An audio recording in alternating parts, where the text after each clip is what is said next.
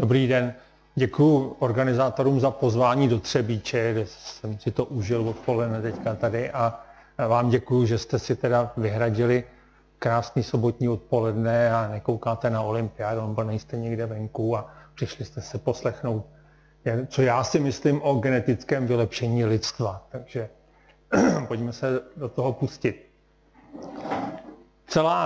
Všechen život na této planetě tak má jednu jedinou dědičnou informaci, která je vlastně na jednom jediném principu, a jeden z těch základních principů té dědičné informace je to, že je schopná sama sebe kopírovat. To znamená, když vytváří se nová buňka, tak ta stará buňka pro ní připraví kompletní dědičnou informaci, což je obrovský úkol. A máme to štěstí, že ten systém toho přepisu, toho kopírování běží tak akorát. On není úplně přesný.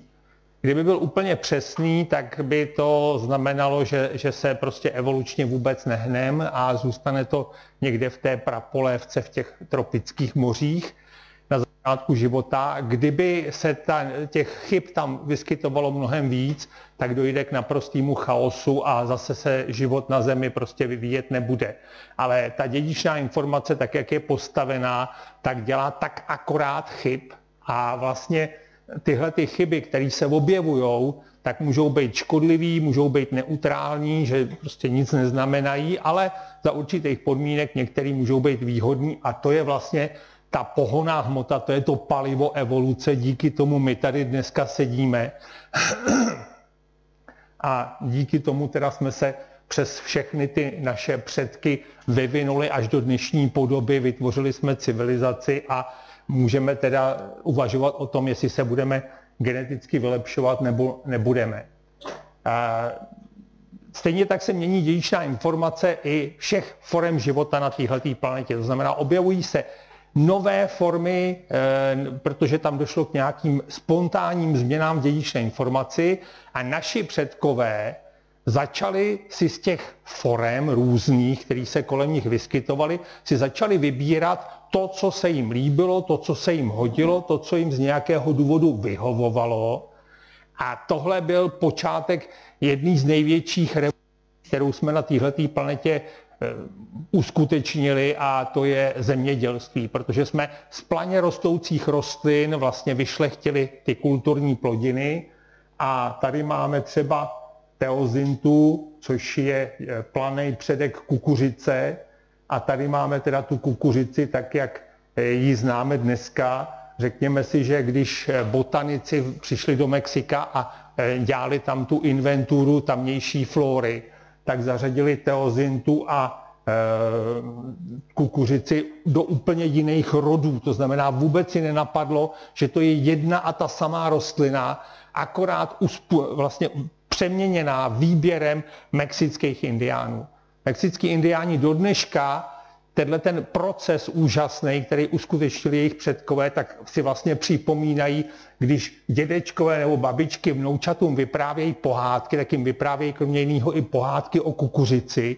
A začíná to tím, že kukuřice rostla v údolí, kam vedla jenom úzká skalní štěrbina, kterou se protáhly jenom zvířata, takže jenom zvířata mohla jíst kukuřici, a pro člověka byla ta kukuřice vlastně nedostupná, protože tu teozintu, tu bychom neschroustali, to je prostě naprosto nepoživatelný pro nás.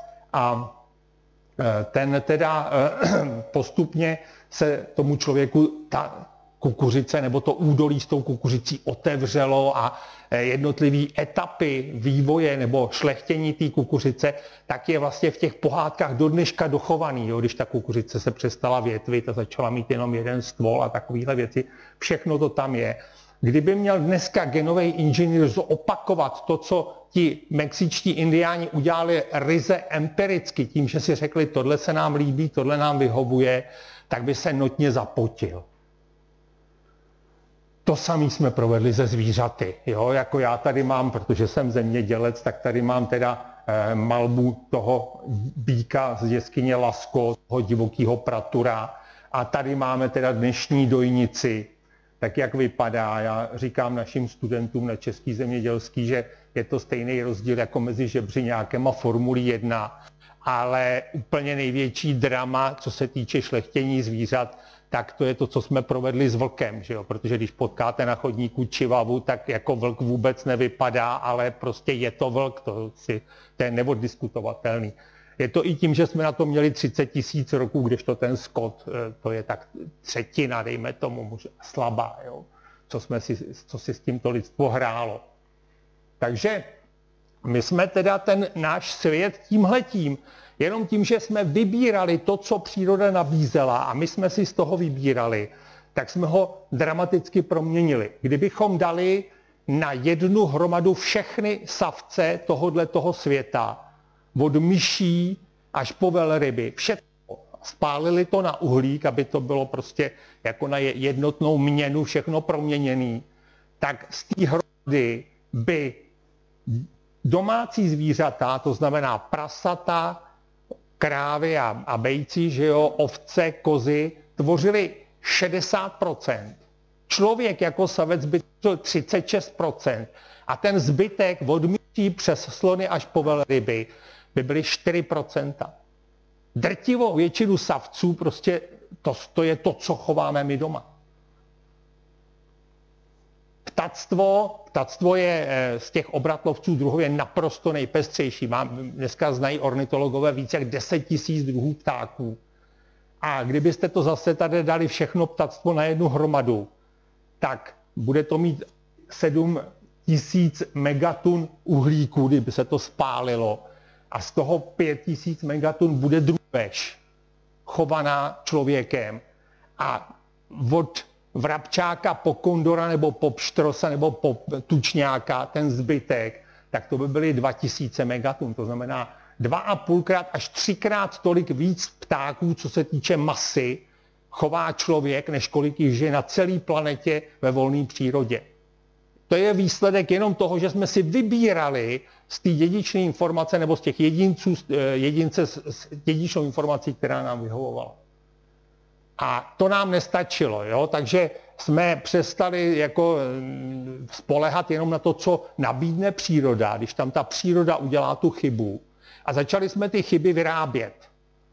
A z těch poškozených dědičných informací, z nositelů poškozené dědičné informace, jsme si začali vybírat ty, kteří se nám hodili. A jedna z možností je, že to prostě jednoduše ozáříte, ty organismy.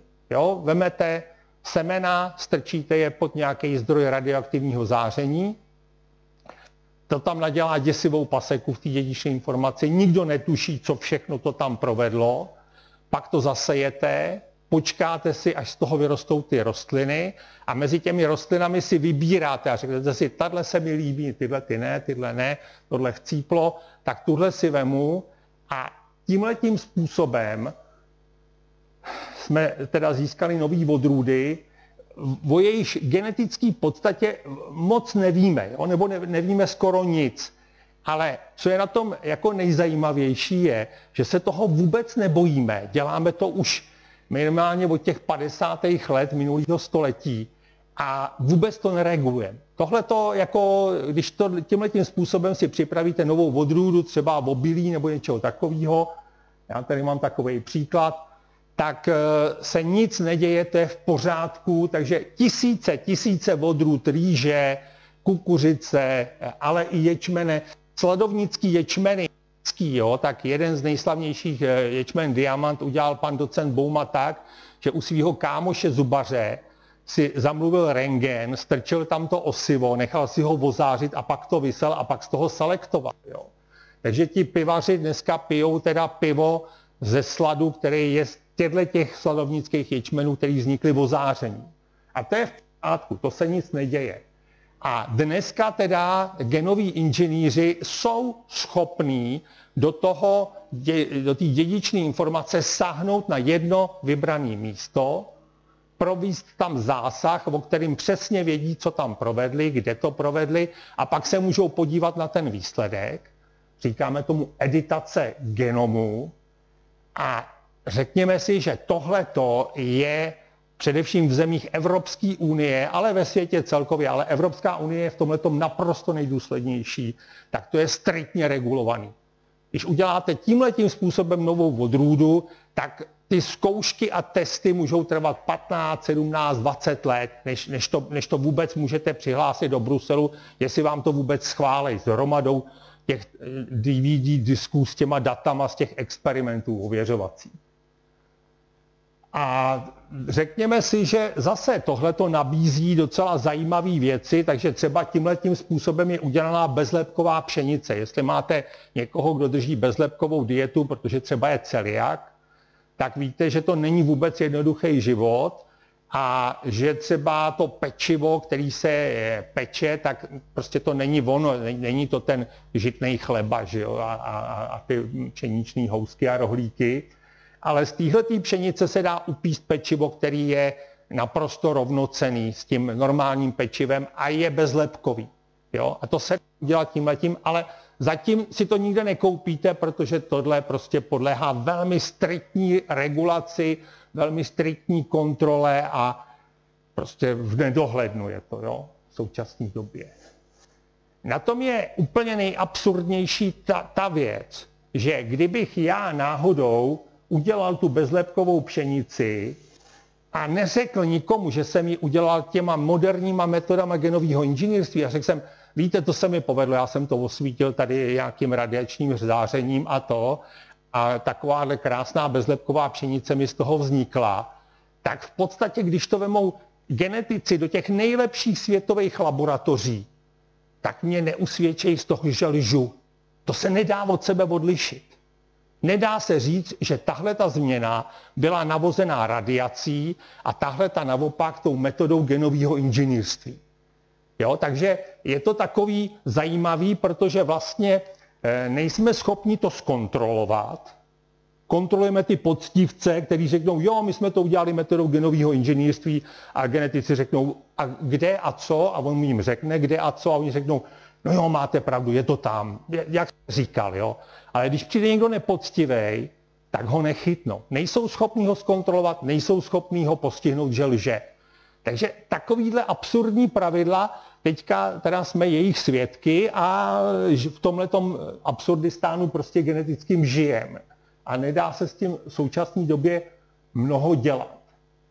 Člověk dneska už zasahuje i do svý vlastní dědičné informace. A možná to ve vás vzbudí záchvěv hrůzy, nebo vám teďka přeběh mráz po zádech, ale možná ten mráz po zádech není tak úplně není zbytečný, protože to jsou takzvané genové terapie. Genové terapie, první genovou terapii udělal ten americký lékař William French Anderson v roce 1990, to znamená 31 roků už je dělají ti, co to umí. Jo? Tady je ta dáma, která byla jako 4letá holka, vlastně první pacient, který opravili dědičnou informaci, tady je s tím Frenchem Andersonem v tom roce 90. A tahle ta holčička se narodila s poškozeným genem, který vyrábí bílkovinu, který se říká adenozin deamináza. A pro nás je důležitý to, že když se člověk narodí s poškozenými geny od tatínka a od maminky zdědí poškozený gen pro tu bílkovinu, tak se mu nevyvine imunitní systém. Ten člověk prostě je ohrožený banálníma infekcema, ty ho můžou zabít běžná chřipka, rýma, prostě nějaký virový průjem, nebo všechno tohleto je pro něj životně nebezpečný. A pokud pro něj není dárce kostní dřeně, který by ho zachránil, tak v podstatě ten člověk to má velmi těžký a čelí teda už jako dítě akutním hrozbám úmrtí na tyhle ty nezvládnuté infekce. A tam se to teda povedlo a to byl experimentální procedura, že jo, ale můžeme si říct, že od roku 2016 Evropská unie má povolenou tuhletu léčbu jako oficiální, schválila i ta Evropská léková agentura, že jo, ta EMA. A dneska když to začínalo, tak jsem do přednášek si dával výčet, nebo jsem je vyjmenoval studentům ty genové terapie, které jsou schválené. Dneska by to byly desítky a desítky prostě procedur, které jsou už jako k dispozici, že jo. Takže tahle ta léčba zrovna tohoto defektu tak se označuje jako streamvalis, která se tady používá a děláme to. Jo. Takže zasahujeme do dědičné informace člověka, ale opravujeme tam chyby, které tam napáchala matka příroda, protože jak jsme si říkali na začátku, ta dědičná informace prostě se kopíruje s chybami.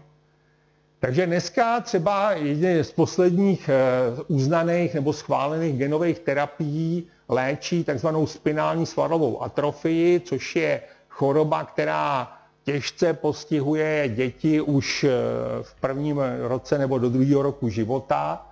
A dneska teda máme pro ní genovou terapii, která je od loňského června schválená i v Evropské unii.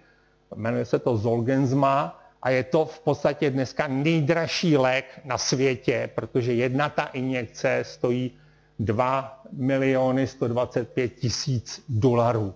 Jo. Jedna injekce stojí. Takže to je to, co dostává. Jste zaznamenali případ toho Maxe, že jo, o kterém se mluvilo loni v červnu. Jestli to stihne do 2 let dostat nebo nedostat, tak to je ono. Jo. Tady u nás to stálo tenkrát přepočtu asi 54 milionů se dělala sbírka na ty kluky. Tak. A dneska čím dál tím víc genových terapií už není zacílených na ty defekty, kdy se člověk narodí s nějakým poškozeným genem, ale je zaměřená na léčbu nádorových onemocnění. Takže tady třeba takzvaná CAR-T terapie, tak tohle je první děvče, který bylo tímhletím způsobem vyléčený. Tady má té tabulce, oznamuje světu, že už je 7 let bez rakoviny, dneska už je to 9, že jo, je to 2 roky stará fotka. A v podstatě tyhle ty genové terapie tak jsou určený pro případy, kdy ten člověk dostane jednu chemoterapii, uzdraví se nebo prostě jo, nějakou dobu je to vypadá, že to je v pořádku, pak se mu ta leukémie vrátí, teď se ukáže, že ta původní chemoterapie už na to nezabírá, tak se použije druhá, razantnější, znova třeba ta nemoc ustoupí a pak se znova vrátí a už to nezabírá ani na tu razantnější léčbu. A teď v této chvíli doktoři říkali, je nám líto, vyčerpali jsme možnosti, nemáme jak to dítě léčit. Tak v té chvíli přijde tato CAR terapie, která zase je, pro jednoho pacienta to stojí $370 000, ta následná léčba celkový může být 700 000, ale podle případ od případu to může být až $2 miliony stojí celý ten balík, co se s tím pacientem dělá. A je to v tom, že se to vlastně každému pacientovi dělá na míru, to znamená odeberou se jeho bílé krvinky, na těch se provede ta editace toho genomu, tam ten genový inženýr udělá tu přesnou změnu a tyhle ty bílé krvinky se mu vrátí tomu pacientovi a oni vybijou ty nádorové bílé krvinky, prostě je zničej. Jo. Takže tohle jsme si představili, co všechno děláme, co všechno umíme a teď stojíme ale před docela naléhavou otázkou, jestli všechno, co s tím děláme, ať s rostlinami, zvířaty nebo i s lidmi, jestli je to správný. Jestli smíme dělat všechno, co umíme.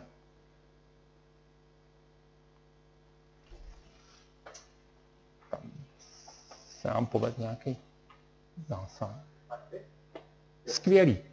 Takže pojďme si to vzít ještě jednou. Tak genová terapie.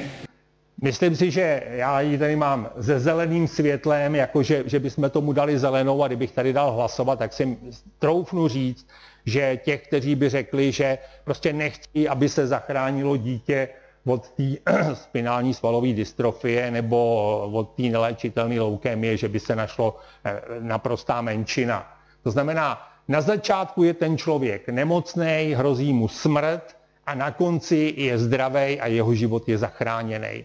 To je posun, který asi všichni jsme schopni akceptovat a nemáme s tím asi velký problém.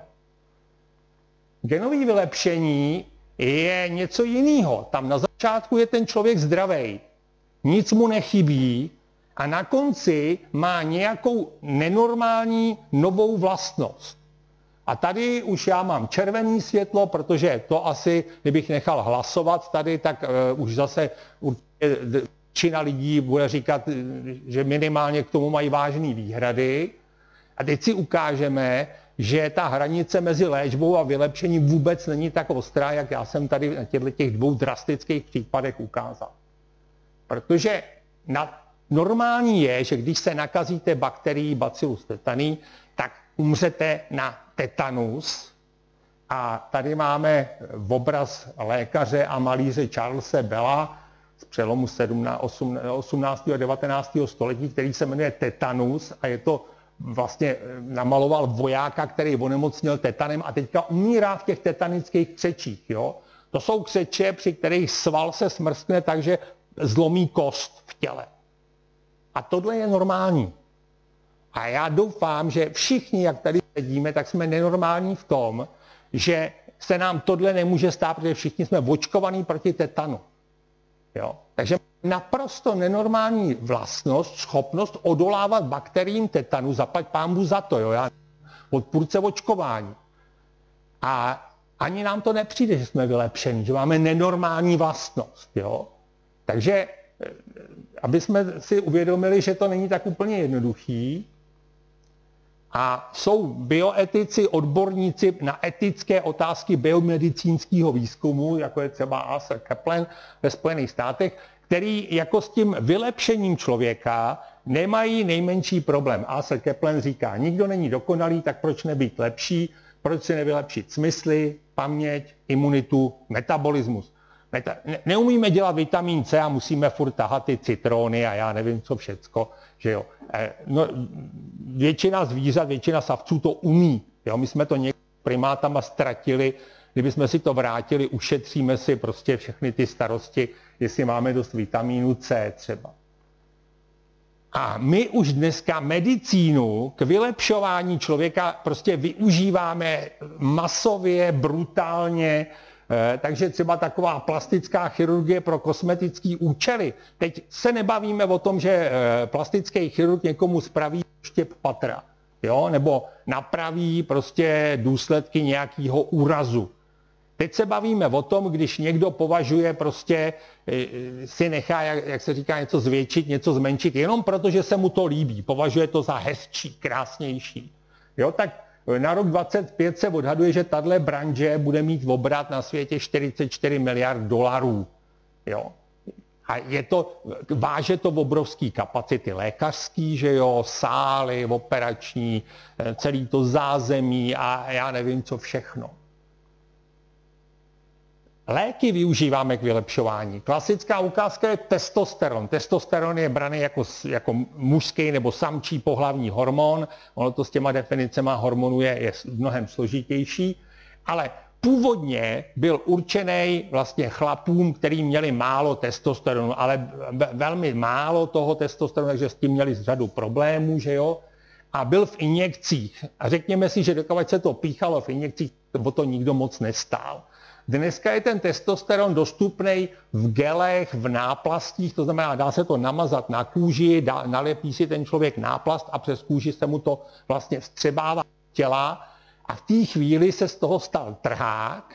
Najednou ti chlapi prostě mají pocit mnozí, že toho testosteronu mají málo a že teda si ho tímhletím způsobem jakoby zvednou. A třeba ve Spojených státech se odhaduje, že 2 miliony mužů, ale v tom produktivním věku od 18 do 35, kdy jako rozhodně teda 2 miliony lidí tam má nedostatek testosteronu, jo, tak tohle to pravidelně užívají. Jo. Zase roční obrat jenom s těma gelama a náplastma 1,5 miliardy dneska a do roku 2030 se počítá, že se toho prodá 2x tolik, že to půjde nahoru ještě. Jo. A jsme u vylepšování mozku. Lidský mozek, nejsložitější věc, kterou jsme zatím ve vesmíru našli. A vylepšujeme to, jo. Drastický příklad je lék, který se jmenuje Donepezil. Donepezil je určen pro pacienty s Alzheimerovou chorobou. Ne, že by je to vyléčilo, ale u některých pacientů to zpomalí ten duševní propad, jo. A někoho napadlo, co by udělal Donepezil s lidma, kteří tím duševním propadem v důsledku Alzheimerovy choroby netrpí. A tak to odzkoušeli na zdravých lidech v produktivním věku a vzali si piloty. Vzali si piloty, který pravidelně chodí na testy, na trenažéry a na těch trenažérech řeší nejrůznější krizové situace, že jim zhasnul motor a já nevím, hoří něco a jo, prostě ty všechny věci. A oni tam chodí pravidelně, takže se ví, jaký výkon podává a to. Tak oni je vysadili z činné služby, 3 týdny je nechali užívat ten Donepezil a pak je strčili znova zpátky do toho trenažéru a ty lidi podávali lepší výkon. Líp řešili krizové situace. A teď si představte, že ten pilot lítá se záchrannou službou a že má letět třeba, já nevím, někam do hor, jsou nepříznivý klimatické podmínky, je tam náročný terén, teď veze teda záchranáře, že jo, a teď teda hrozí, že dojde ke krizové situaci, kterou on nemusí zvládnout.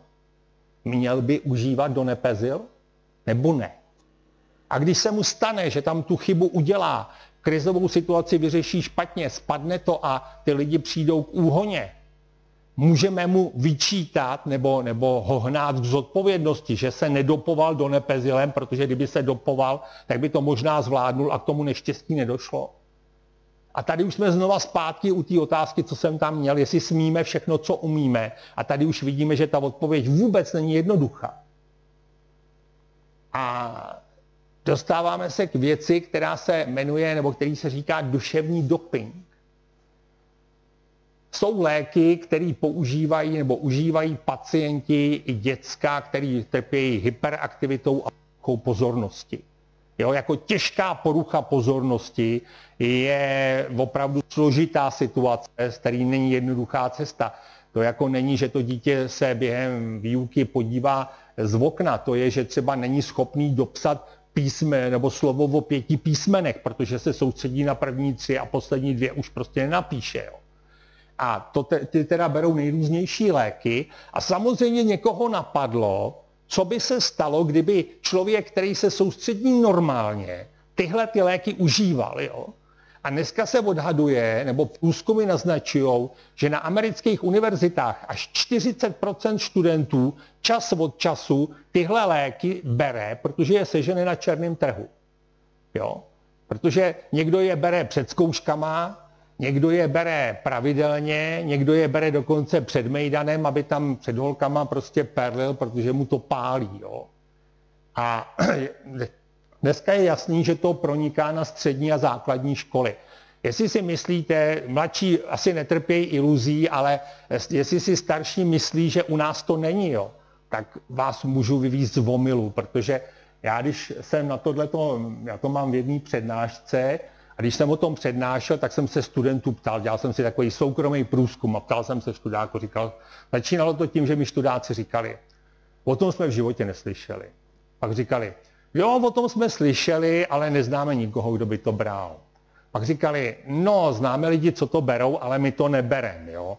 Když jsem se ptal, kdo to bere, tak říkali medici, že medici se k tomu dostanou a navíc ještě trpějí tou iluzí, že to zvládnou, protože tomu rozumí, jo. A můžu vám říct, že když na jedné nejmenované univerzitě v České republice jsem se zeptal a holky se začaly hrabat v kabelkách s tím, že říkali, moment, my se koukneme, jak se to jmenuje, jo? Tak jsem svůj výzkum ukončil a už se neptal. Jo? Protože prostě to tady je a řekněme si, že dneska panuje o tomhletom duševním dopingu jediná schoda a to je to, že se to už nedá zastavit, že to prostě uteklo z láhve, že se to dá sehnat na černém trhu. Někde si to můžete objednat přes internet, třeba v těch Spojených státech. Aby jsme to neházeli jenom na ty študáky, dopuje se i na druhé straně, i profesoři a docenti dopujou, jo, protože pokud máte dělat výzkum, máte učit a občas ještě se máte objevit doma, aby viděli děti, jak vypadá tatínek nebo maminka, tak to můžete udělat jediným způsobem a to je to, že nespíte. A abyste vydrželi nespat, tak na to jsou zase léky. Jo. Takže ti profesoři jsou třeba na Modafinilu a na těch. Zase to seženou. Buď jim to předepíše doktor, řeknou, že lítá z Washingtonu do Los Angeles a že má teda ty časové posuny a že to teda potřebuje, aby neusínal. A nebo to sežene na černém trhu. Jo. Takže Tohle to už nastoluje morální dilemata docela tvrdý. Představte si, že jdete na konkurs. Jde o místo, který byste upsali byste čertu duši, abyste toho fleka dostali. Jo? 500 lidí se tam hlásí, berou jednoho a skončíte druhý. A zjistíte, že ten první, že byl narvaný těma práškama a že vás porazil, protože byl dopovaný. Tak měli by ho vyhodit, protože ve sportu, že jo, chytnou vás, že dopujete, no tak seberou medaile, rekordy. Vy jste se divili, zaměstnavatel, který zjistí, že ten uchazeč o to místo se vlastně nadopoval, aby se tam k ním dostal, tak tohle může vzít jako další důvod k tomu, aby ho přijali. Ten člověk je ochotný udělat cokoliv, dokonce se narvat práškama, aby pro nás mohl pracovat. Ve chvíli, kdy vytvoříte pracovní podmínky takový, že ty zaměstnanci začnou ty prášky brát, aby to stíhali, tak v podstatě jako zaměstnavatel se dostáváte do pozice, kdy vy inkasujete ty zisky. Můžete třeba v soutěži nabídnout kratší dodací lhůtu, protože prostě ty lidi vyždímete a oni pod těma práškama ten úkol prostě splnějí v kratším limitu. A všechny rizika, který to sebou nese, a to sebou samozřejmě nese rizika, protože ty léky nejsou určený pro zdraví lidi. Ty jsou určený pro nemocný lidi s tím, že jim pomáhají od té choroby, že jo, nebo od té poruchy, a za to se platí nějakýma nežádoucíma vedlejšíma účinkama a u léku je to tak, že vždycky to povážíme a řekneme si, jo, má to takovýhle vedlejší účinky, ale takovýhle přínosy, stojí to za to, tím lékem se může léčit. Jo, vemte si chemoterapii. Chemoterapie vám zachrání život před zhoubným nádorem, ale vedlejší účinky jsou drastický. Kdyby stejný vedlejší účinky měl lék na rýmu, tak určitě povolený nebude. Jo. Takže výsledky ve škole. Udělal se průzkum mezi učiteli a zjistilo se, že učitelé říkají no, a když je ten student nadopovaný, pamatuje si to natrvalo, anebo jenom krátce na tu zkoušku a pak má vymeteno. A ukázalo se, že kdyby to vlastně po těch práškách trvalo dlouhodobě, jako si to natrvalo, takže to budou tomu tolerantnější, takhle to řekněme. Jo. Takže dneska je dokonce právě, protože už se to nedá zastavit, tak se diskutuje vážně o tom, jestli nezřídit rovnej přístup k těmhletěm prostředkům, kde někdo si to může sehnat, někdo na to má peníze, někdo si to nemůže sehnat, nemá na to prachy, tak jestli by třeba při přijímačkách na vysokou školu tam neměla být před posluchárnou škatule, aby ti, co teda by se chtěli nadopovat a mají na to, tak aby si tam pro ty tablety šáhli a nadopovali se. Jo. Ono to má zajímavý, teď se ukázalo, že ten duševní doping má zajímavý mechanismus, jak to funguje. Jo. Vlastně on vám nezvyšuje kapacitu mozku, výkonnost mozku nezvyšuje. On vám jenom posouvá práh, jak velkou námahu jste ochotní vynaložit pro dosažení toho svýho cíle, než to vzdáte. Jo? To znamená, když ten student není nadopovaný, tak se učí, neleze mu to do té palice, tak veme potom ty skripta, praští s nima do kouta a jde si zahrá fotbal nebo jde do kina. Jo? A když je nadopovaný, tak to vydrží díl. Takže má větší šanci, že se to nakonec naučí. Jo? Jinak jsem mluvil právě s jednou studentkou, která tohleto, jako s tím tu zkušenost měla a říkala, to je fantastický, to si člověk polkne a teď jede, učí se, pak je najednou úplně tuhej, tak si musí na 3 hodiny jako schrupnout, zbudí se, polkne další tabletu a jede znova. Jo. Já jsem říkal, a on říká, no na bakalářské zkoušky, na státnice. Já jsem říkal, a jak jste dopadla? A on říká, málem mě vyhodili. Říkám, jak to? A říká, já to měla v hlavě tolik, že když se mě pak zeptali, tak jsem nevěděla, čím mám začít, tak to málem neudělala. Takže tady jsme se bavili o nejrůznějších přístupech a vraťme se k těm zásahům do dědičné informace. Zatím jsme je prováděli teda na nejrůznějších organismech a zatím se nám to vyplácelo. Jo? Zatím většinou jsou z toho přínosy. Máme teda nový plodiny zemědělský, nový léky, nový materiály, máme i ty genové terapie, že jo, ať jsou to ty poruchy imunity nebo další, že jo, nebo ty nádory. Takže určitě tohleto je dobrý A teďka teda, co genetické vylepšení, tak jsme si řekli medicínský, farmaceutický, proč teda šáhneme do těch genů a vylepšíme ho nebo ho nevylepšíme. Takže v současné době jsme na tom tak, že opravdu si můžeme říct, jestli nebo ne, protože víme, co bychom vylepšovat mohli, víme, co by nám to přineslo, proč bychom to podnikali a dokonce máme prostředky pro to, abychom to provedli. Jo?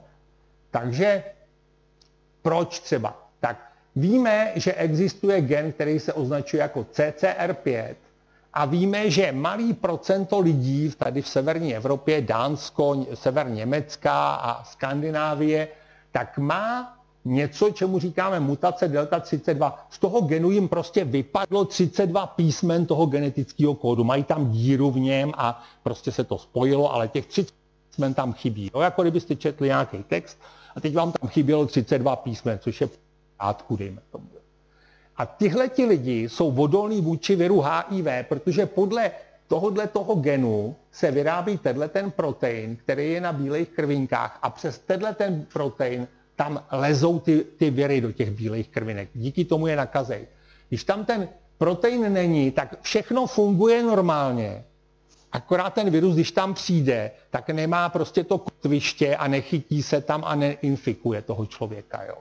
Takže víme, že asi 1% té severoevropské populace zdědilo ten poškozený gen od obou dvou rodičů a prostě nemůžou se nakazit virem HIV-1. A dokonce jsou 3 případy pacientů, kdy ty lidi byli HIV pozitivní.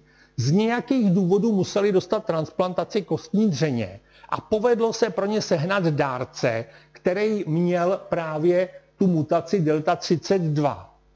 A ty lidi dostali vlastně odolný buňky kostní dřeně, z kterých vznikají odolný bílé krvinky a ty lidi najednou byli HIV negativní. Zbavili se toho viru. Jo. Takže tohle třeba je věc, udělat díru v 2 písmenech do genu umíme, jo, jde to. Dokonce i ten mozek bychom si mohli vylepšit a nebylo by to možná tak těžký. Tady máme myši, které se označují jako dugí a udělal je Joe Tsien ve Spojených státech.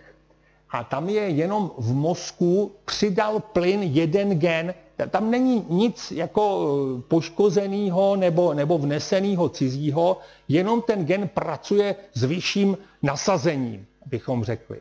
Jo, označuje se jako NR2B. A když tyhle ty myši podrobíte takovým myším IQ testům, že třeba hledají cestu v nějakém bludišti a to, tak dosahují až 5krát lepších výsledků normální myši. Jo? Jsou 5krát chytřejší. Takže jo? Přidat plyn u jednoho genu v mozku není neřešitelný problém pro dnešní genetiku. Jo. Takže ten zásah do té dědičné informace, my ani tu genovou terapii pouštíme na ty pacienty úplně jako bez rozmyslu a máme proto nějaké hranice a je teda dohoda, že existuje nebo je povolená, nikdo nemá problémy s takzvanou somatickou genovou terapií a to je léčba, kdy se v tom těle pacienta změní dědičná informace, opraví poškozený gen jenom v některých buňkách. Ono to u řady dědičných chorob úplně stačí. Stačí, když ten gen tam pracuje na 5-10% normálního výkonu a už se tomu pacientovi uleví a už ty příznaky toho onemocnění mizej a už je v podstatě zdravý. Takže s tím problémy nemáme. S čím máme problémy je to, že bychom korekci nebo ten zásah provedli už na lidském embryu. Na začátku toho života, protože pak by vlastně všechny buňky toho pacienta nesly tu změnu. Nesly by to i pohlavní buňky u mužů spermie, u žen vajíčka a dědili by to děti. A dědili by to vnoučata a pravnoučata a už bychom tu změnu prostě z toho lidského pokolení nedostali ven. Takže tam plánuje dohoda, že tohle v žádném případě ne. Máme to dokonce na to mezinárodní deklaraci nebo konvenci, jejíž Česká republika je signatářem, takže to pro nás platí. A tam se říká, zásah směřující ke změně lidského genomu lze provádět pouze pro preventivní, diagnostické nebo léčebné účely, a to pouze tehdy, pokud není jeho cílem jakákoliv změna genomu některého z potomků. To znamená, nesmí to přecházet na další pokolení. U pacienta tomu dědičnou informaci smíme změnit, ale on tu změnu nesmí přenést na svý děti. Jo? Přesto nejede zatím vlak. A řekněme si, že my v době, kdy byla přijímaná ta ovědecká deklarace a kdy se teda stanovovaly tyhle ty pravidla, tak jsme do té dědičné informace i u toho člověka zasahovali docela brutálním způsobem. Bylo to asi jako když si stoupnete v noci před hluboký tmy před stodolů. Vemete si brokovnici a vystřelíte, jo? Tak do té stodoly se asi strefíte, protože je obrovská brokovnice, to prostě zasáhne. On ten genom je taky obrovský. Jo. Náš genom má 3 miliardy písmen genetického kódu. Když si vezmete, tisknete stránku na počítači, tak to je 3000 písmen, jo, zhruba.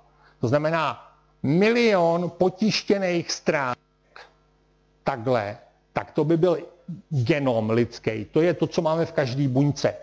Jo. Měří to 2 metry, ta dědičná informace, kterou tam máme, ta dvojitá šroubovitá DNA, kterou máme v každé buňce svého těla, které jsou biliony těch buněk v těle, jo, tak měří 2 metry. Tak do toho se strefit někam není žádný kumš. Problém je právě to, že těma dřevníma technikama jsme nevěděli, kam se strefíme.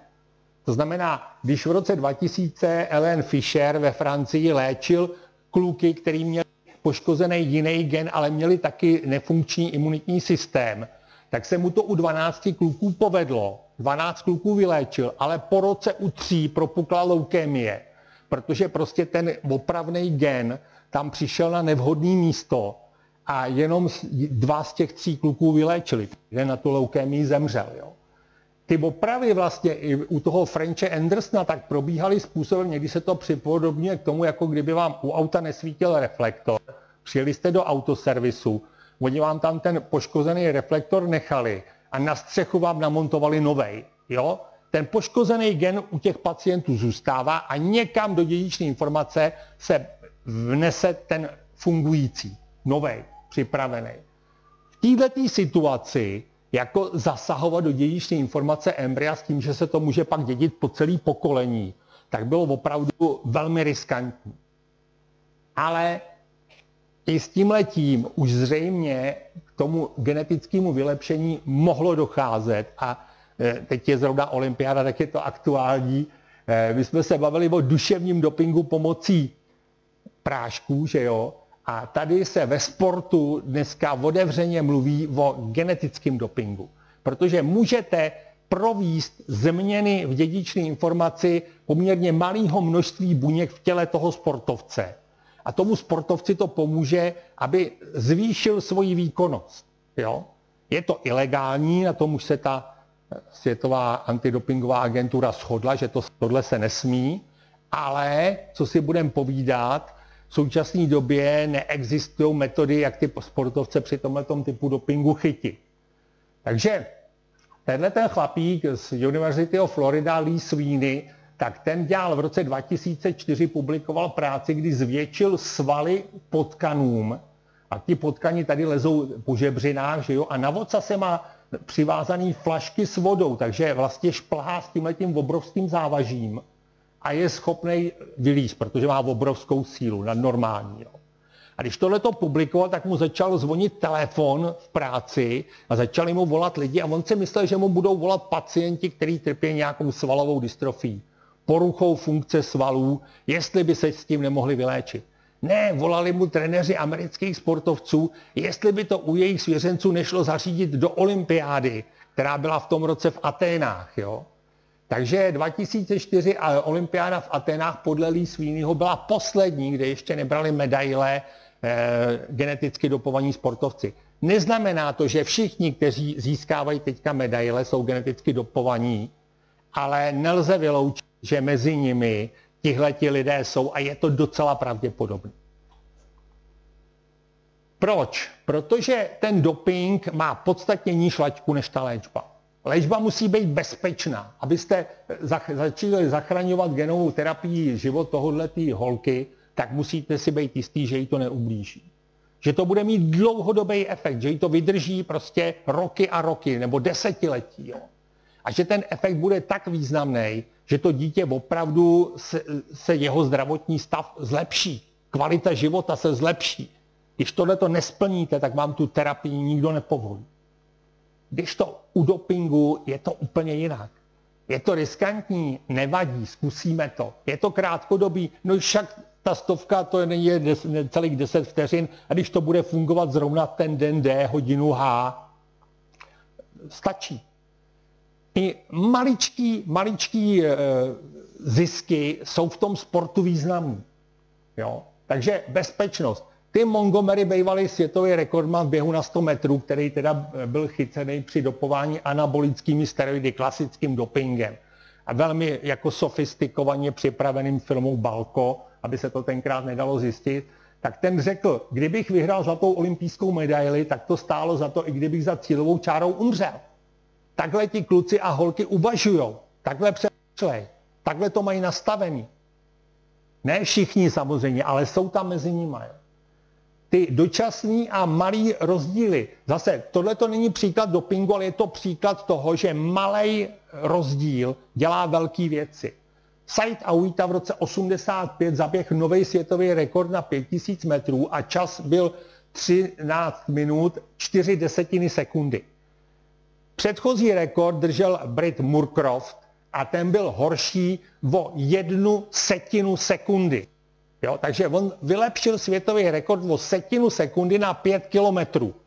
Naštěstí se to běželo na stejný dráze v Oslo, takže nemohl nikdo špekulovat o tom, jestli náhodou tato dráha na těch 5 kilometrů to nedá o 10 centiáků kratší, jo, těch 5 kilometrů. Ale vidíte, že i malý rozdíl, že se zlepší o 1 setinu sekundy, rozhoduje o tom, jestli jste vítěz, světový rekordman a jestli máte tu slávu a ty peníze. A řekněme si, že ten svět je dneska nastavený na to, aby ty kluky a holky, který se tím sportem živějí, aby je do tohohle toho tlačil. Jo. Sport je dneska zajímavý jenom na hranici lidských možností. Představte si cyklisty, který jedou tadyhle ze Sacký do Poděbrad, podle Labe, jo, 30 kilometrů, kdo se to bude koukat. Když ty kluky nebo dneska i holky posadíte na bicykli a proženete je přes 3 alpský průsmyky, a ujedou 240 kilometrů, to při Tour de France koukají 2 miliardy lidí na této planetě v televizi. Jo. Jak už jsme si říkali, i malý rozdíl, malá výhoda, kterou získáte tím dopingem, tak může vám významně pomoct. Ty motivy jsou tam opravdu významný, sláva, peníze, a ty peníze v tom sportu jsou dneska obrovský, aspoň v některých sportech. A jak už jsem říkal, dnešní kontroly to neodhalej. Němci teďka zkoušeli vyvinout novou metodu na genový doping, jestli by to nedokázali zjistit. Dokážou to identifikovat ještě 8 hodin poté, co to ten sportovec dostal. Pak už ne. To znamená, když si to veme večer po večeři a dopingoví komisaři přijdou ráno na snídani, tak nemají šanci ho chytit. Takže já jsem říkal, že jsme se toho báli, protože jsme měli ty dřevní metody, protože jsme stříleli brokovnicí potně na stodolu. Ale dneska venku zuří genetická revoluce. Dneska máme naprosto jiný, dokonalejší nástroje zásahu do dědičné informace a můžeme s tím opravdu dělat něco úplně jiného, než jsme mohli dělat před pár roky. Zaklínadlo dnešní genetiky se jmenuje CRISPR-Cas9. Jo, je to vlastně technika zásahů do dědičné informace, kterou ty lidi nevymysleli z gruntu, to opajcli, okopírovali od bakterií, které se takhle brání virovým infekcím. Takže ten obranný imunitní systém bakterie vlastně okopírovali a využili ho pro velmi přesný zásahy do dědičné informace. Tyhle ty dvě dámy, Jennifer Doudna a Emmanuel Charpentier, za to dostali loni Nobelovu cenu za chemii.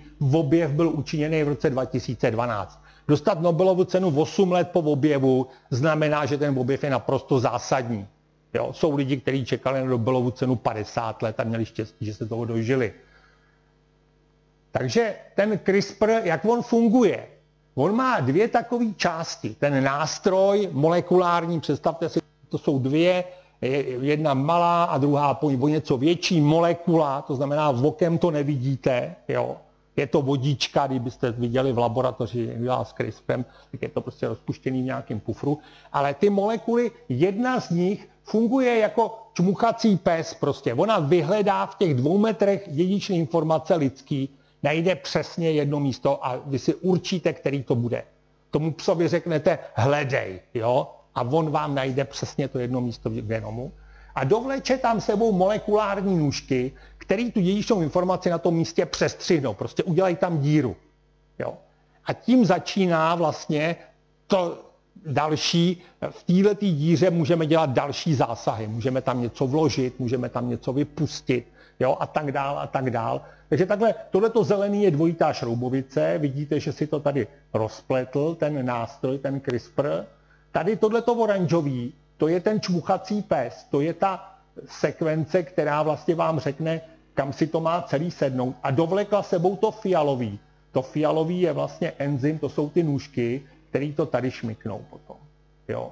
Takže takhle to vypadá a s tímhletím jsou ty lidi schopní dneska, jak jsem říkal, editace genomu. Ono to opravdu funguje, jako když píšete na počítači nějaký text a teďka máte toho 140 stran, že jo? A teď si vzpomenete, že tam můžete mít někde vidle s tvrdým i, tak si dáte najdi vidle, že jo? A ono vám to tam najde, v pohodě. A dáte vymazat a dáte opravit a vložit a překopírovat a jo, všechny tyhle ty věci, co děláme s textem, tak v podstatě dneska můžeme dělat s dědičnou informací. Díky těm CRISPRům, jak se jim laboratorně říká. Takže pořád ještě to není úplně vyprťaný, aby to fungovalo na 101%. Jo? Furt ještě se může tomu psovi stát, že někde zabloudí a zavleče ty nůžky někam, kam to nechcem. Jo? Ale to se furt zdokonaluje a ta pravděpodobnost, že ten pes zabloudí, je pořád menší a menší a jednoho krásného dne bude tak nízká, že prostě to riziko budeme moct ignorovat. Takže nazral čas ke zrušení článku 13. Ovědské deklarace, že teda nesmíme měnit dědičnou informaci tak, aby to nedědili další pokolení a nevylepšovali jsme teda to lidstvo z pokolení na pokolení. Tahle otázka přichází pozdě, protože jí zodpověděl už koncem roku 2018 tenhle člověk, který se jmenuje Jiankui He, je to čínský profesor a provedl na minimálně 3 dětech genový vylepšení. Zasáhl, udělal to tak, že si vzal vajíčka od matek, s kterýma se dohodl, tam vzal spermii od tatínků, s kterýma se dohodnul a s tou spermií do toho vajíčka, tímto vajíčko oplodnil a vzniklo teda embryo, který se pak vyvíjelo dál, tak tam vnesl i ten CRISPR, jo?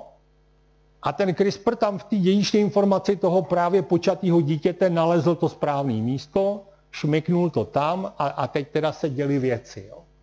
A co teda ten Jiankui He udělal je, že zacílil na ten gen pro receptor CCR5, o kterým víme, že když z něj vypadne na přesně daném místě 32 písmen, tak vás to obrní vůči HIV.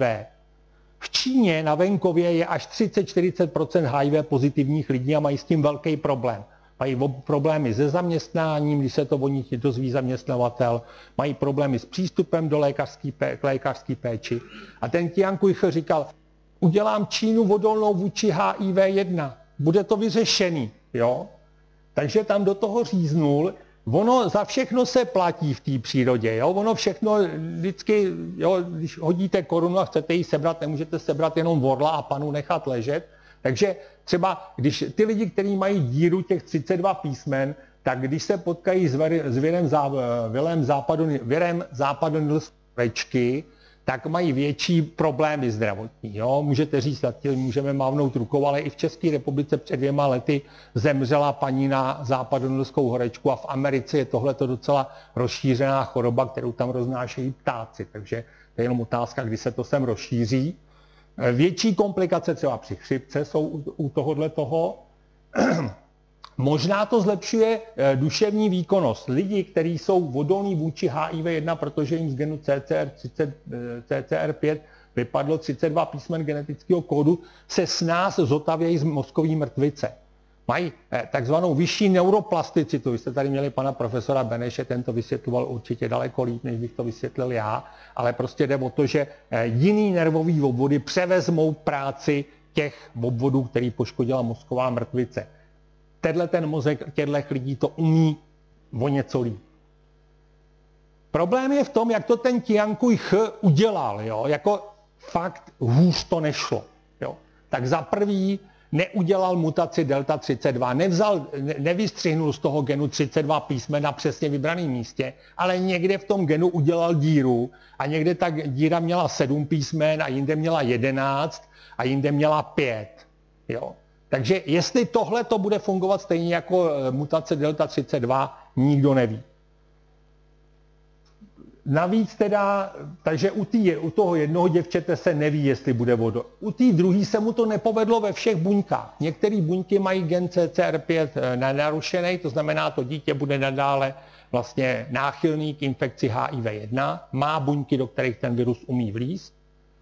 A jestli má nějaký geny poškozený a ve vyšším věku se to projeví, zaplatila za něco, za co nedostala vůbec nic zpátky. Je tam ještě třetí dítě, údajně kluk, o kterém nevíme vůbec nic. Jo.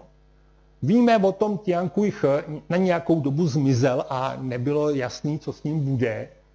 A teď už víme, že teda už sedí třetím rokem v base, zaplatil pokutu $500,000, jeho další spolupracovníci, jeden dostal 2 roky a druhý 1,5 roku podmíněně a taky nějaký pokuty. Jo.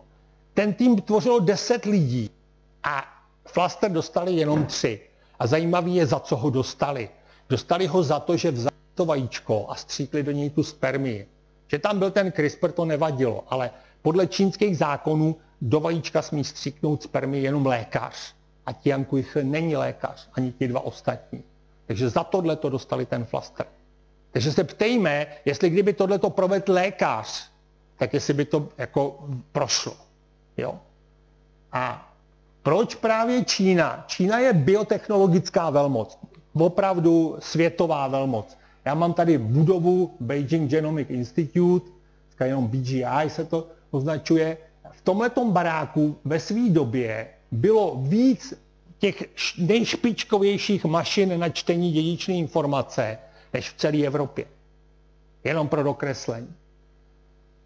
Číňani jsou nastavení kolektivisticky. Daleko aktivističtěji než my a ještě víc než třeba Američani. Američani jsou obrovský individualisti. Takže ve chvíli, kdyby to přineslo, jak si to ten Jiankui He představoval, že to pomůže celému čínskému národu, tak že by to odskákali 2 holky a 1 kluk, protože se to zrovna nepovedlo, jo, tak Číňan stráví líp než Evropan a mnohem líp než Američan. To znamená, pro ně je to jaksi akceptovatelnější. Jo. Je tam obrovská konkurence, to je 1,3 miliardy lidí. Jestli chcete tam ve vědě vyniknout, tak musíte dělat opravdu obrovské věci, což si ten Jiankui He představoval, že obrovské věci dělá. Jo. Byl velmi jako šokovaný tím, že ho nikdo neplácá, nebo málo kdo ho plácá po ramenu. A navíc je to komunistický režim, starší si to možná pamatujou, že vždycky, když něco nešlo, když něco nebylo, tak se to těm lidem vysvětlovalo, že to je vlastně v pořádku, jo? Že se to vlastně jakoby okecalo. A v té Číně je to podobný, ale už to moc nefunguje, a takže se tam razí heslo a jde vlastně z těch politických špiček, že jo? Z těch vládnoucích kruhů. Nejprv konej, potom mluv, aby jako makali a ty keci si nechali až na potom, když to řeknu. A ty vědci si to přeložili úplně zvláštním způsobem, že říkali, ano, my ten pokus nejdřív uděláme a pak ho oznámíme. A když to bude z toho průšvih, tak se omluvíme. Jo? Takže máme možná, teďka byste možná získali pocit, že ta Čína, že to je něco schnilýho a že to je špatně a že nás všechny ohrožujou. Vážení, minimálně 40, možná 50 lidí na západě, v Americe, v západní Evropě, špičkových vědců vědělo, co ten Jiankui He připravuje, co dělá. A nikdo neřekl ani popel. Craig Mellow, laureát Nobelovy ceny z roku 2006 za RNA interferenci, byl jeden z těch, který o tom věděl. Neřekl ani ň. Jo. Řada těch lidí se potom dostala před nějaký etický komise, nikdo z nich nedostal žádný flastr a všichni říkali, no a je tady nějaký bonzovací úřad, kam máme teda jít prásknout, když mi někdo napíše e-mailem, že tohle dělá.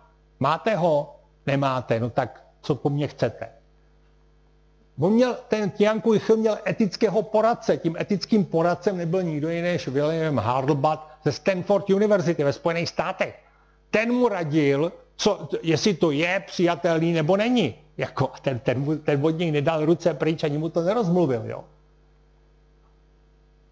V korespondenci e-mailový Jiankui He se našly maily z klinik z arabského světa a možná i z jiných částí světa, kde mu píšou, vážený pane profesore, byli bychom poctěni, kdybyste přijel k nám na kliniku a naučil to naše lékaře, aby to mohli dělat pro naše pacienty, naše klienty.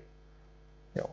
Takže Denis Rebrikov v Rusku říká, no to, co udělal Jiankui He, je šílený, ale já udělám na těch embryích tu mutaci delta 32 tak, jak má vypadat. V tom přesně braném místě vystřihnu 32 písmen genetického kódu a bude to všechno OK. Navíc, na rozdíl od toho Jiankui He, já to budu mít povolený od našich úřadů. Teď je dokonce domluvený s jedním neslyšícím párem, že u embrya opraví gen, který je zodpovědný za tu poruchu sluchu a narodí se slyšící dítě. Jo, takže jako všude ve světě. Jo, a pak tady máme ještě biohackery. Biohackery, to je zvláštní odrůda lidí. To jsou opravdu showmeni. To jsou lidi, kteří si třeba pronajmou v New Yorku, si pronajmou kvartír, od zkrachovalých biotechnologických firm si nakoupějí přístroje a chemikálie a tohle, zařídějí si v tom bytě laborku a teď tam, to jsou lidi, kteří normálně třeba študují na univerzitě, dělají tam doktorát a po večerech chodí do tohoto bytu a tam si dělají experimenty, za který by jim v laborce šéf urazil ruce v lokti, jo? Tam je prostě dovoleno vše. Takže třeba ten Josh Zayner, že jo, ze Spojených států, tak ten si ty CRISPRy už píchnul do žíly s tím, že mu mají vyblokovat gen, který brzdí růst svalů, aby byl svalnatější. Jo. Takovýhle. Takže tyhle ty lidi jsou na to vybavený. Jo. Ten Josh Zayner dokonce jiným biohackerům prodává soupravy s CRISPRem, si to můžete koupit za $120. Jo. A takže umějí to. A zatím teda nemají přístup k tomu oplození ve zkumavce, aby dělali ty lidský embrya a ty vylepšovali. To jim chybí. Ale jinak nedělejte si iluzi, že u nás nejsou. U nás jsou taky biohackeři. Možná ne takhle šílený jako Josh Zayner, ale jsou, jo. Vím o nich. Takže zastavit to, historie říká, že tohle se zastavit nedá, jo. Leo Szilárd, maďarský fyzik, před druhou světovou válkou říkal, když se domluvím s 16 špičkovými atomovými fyzikama, nebude atomová bomba. Bouchlo to v Hirošimě a Nagasaki, evidentně se mu to nepovedlo, evidentně to nešlo. Jo. Paul Berg, David Baltimore a další v roce 75, když začínalo genové inženýrství, tak svolali do Kalifornie do Asilomaru konferenci a říkali, kluci a holky, pojďte si sednout a dáme hlavy dohromady, jestli v tom vůbec pokračovat, aby z toho nebyl průšvih. Dohodli se, že jo, že to zastavějí, dokud nebude jasný, že z toho nemůže být průšvih. Vrátili se zpátky do laborek a všichni jeli dál, nikdo to nezastavil. Jo.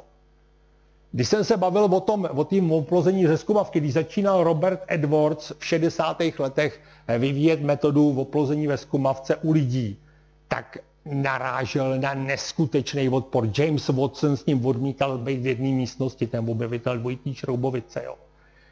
Odmítli mu na to dát peníze, musel si sehnat peníze od soukromých sponzorů a tak dále a tak dále. A vážení, 2010 dostal Nobelovu cenu za to a dneska chodí po světě 10 milionů lidí, kteří byli počatí ve zkumavce. Takže to taky nikdo nezastavil, přestože odpor na začátku byl obrovský. Jo. Takže dneska jsou lidi, kteří chtějí 5letý moratorium, jo, od roku 2019. To je ta Charpentierová Cenk z Massachusetts Institute of Technology, který možná měl s těma dámama dostat tu Nobelovu cenu taky, jako třetí by se tam vešel. Jsou lidi, kteří říkají ani náhodou, žádný moratorium. Jo. Jennifer Doudna, David Baltimore, který svolával do Asilomaru tu konferenci, tak ty říkají, dejte to do rukou politikům a už nám to nevrátěj. Jako jo, budou to mít prostě jako pod kontrolou, bude na to nějaký moratorium, nějaký embargo a až to budeme mít vyprťaný, že to bude neškodný, že to budeme mít zvládnutý a budeme to chtít používat, tak prostě řeknou ne, my to embargo neuvolníme. Jo, takže ty jsou ostře proti. Světová zdravotnická organizace k tomu přistoupila velmi šalavoucky, řekla, no jasně, že se to musí kontrolovat. No, my vytvoříme databázi a tam se nám budou hlásit všichni, kteří dělají výzkum na tomhletom poli, aby jsme měli evidenci. Tak tam se jim přihlásí jenom ti vzorňasové, že jo, který nedělají nic hroznýho. Ale třeba ty arabské kliniky, že by se tam zapsali, jo.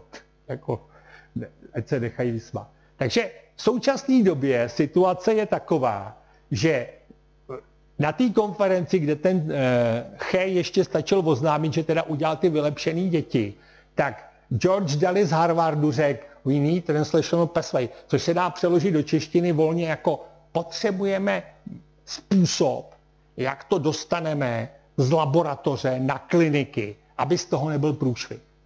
Žádný omezíme to, zarazíme to nebo to. Jenom najít schůdnou cestu k tomu, jak to budeme použít. Takže, jak je řečeno s Járou Cimrmanem, můžeme o tom všem vést spory, o tom zákazu, můžeme s tím nesouhlasit, ale to je tak asi všechno, co s tím můžeme udělat. A já vám řeknu, proč já si myslím, že se to prosadí. Jo? Je to můj soukromý názor a můžu se hluboce mýlit a třeba se hluboce mýlím a byl bych docela rád. Člověk je velmi zvláštní zvíře, velmi zvláštní. Jo. Všichni živočichové, všimněte si, když mají lepší životní podmínky, tak se množejí. Lidi, když mají lepší podmínky, tak nemají dva tucty dětí. Mají jedno dítě, dvě děti, možná tři, že jo. Tím to končí. Proč? Protože ve chvíli, kdy máte nějakou životní úroveň, tak si přejete, aspoň podvědomě, aby vaše děti měly minimálně stejnou nebo lepší úroveň. A dáte si snadno dohromady, že do nich musíte investovat. Že jim musíte zajistit dobrou školu, jazyky, sport nějaký, hudbu, že jo, počítač, mobil s datama a já nevím, co všecko. To všechno stojí nějaký peníze. A těch peněz prostě nejsme všichni miliardáři, že jo, takže ono to stačí na pár dětí. Prostě takhle nezajistíte tucet dětí na této úrovni. To znamená, to je důvod, proč teda ten člověk snižuje počet potomků a víc do nich investuje. A je otázka, jestli to genové vylepšení, které nebude laciný ze začátku, se nestane součástí té investice do těch potomků. Jestli ti, co na to budou mít, si neřeknou, dobře, tak kromě toho, že mu koupím počítač a zaplatím mu angličtinu a čínštinu, tak ho ještě nechám vylepšit, než se narodí. Jo? A ono bude těžký tomu odolat. Začne to nenápadně. Jo? Představte si, možná znáte ve svém okolí rodiny, kde se vyskytuje rakovina prsu. Jo? Zemřela na to teta, babička, sestra, sestřenice. V té rodině se to ví, že to je. Všichni zažili to ve svém okolí, vědí, co to je za hrůzu. A víme, že jsou geny, které, když jsou poškozený, stačí jeden, aby od jednoho rodiče získat poškozený gen. Jo. A najednou máte žena, než se dožije 70 let, tak má 60% pravděpodobnost onemocnění rakovinou prsu a 40% pravděpodobnost onemocnění rakovinou ovárií, jiný podobný gen 50% pravděpodobnost rakoviny prsu. A to víme. Víme, který gen to je, víme, že jak je poškozený, můžeme to zjistit u těch rodičů. A řekneme, hele, vy máte prostě tady v rodině dědičnou rakovinu prsu, teď plánujete rodinu, já vám zajišťuju, že když si necháte udělat dítě ve zkumavce, tak u toho vzniklého embrya já to opravím, a ani to dítě, ani jeho děti, ani jeho vnuci, ani pravnuci už tenhle problém řešit nebudou. Tak mi řekněte, že přijdete před 100 rodin s touhle nabídkou, který znají tu hrůzu toho, když někdo umírá na rakovinu prsu a není mu pomoci, a že 100 rodin, jako jeden muž a jedna žena, řekne, ne, v žádném případě, to nechcem. Myslím si, že ne. Víme, jsou rodiny, kde se umírá na srdce, jo? Babička, dědeček, jo?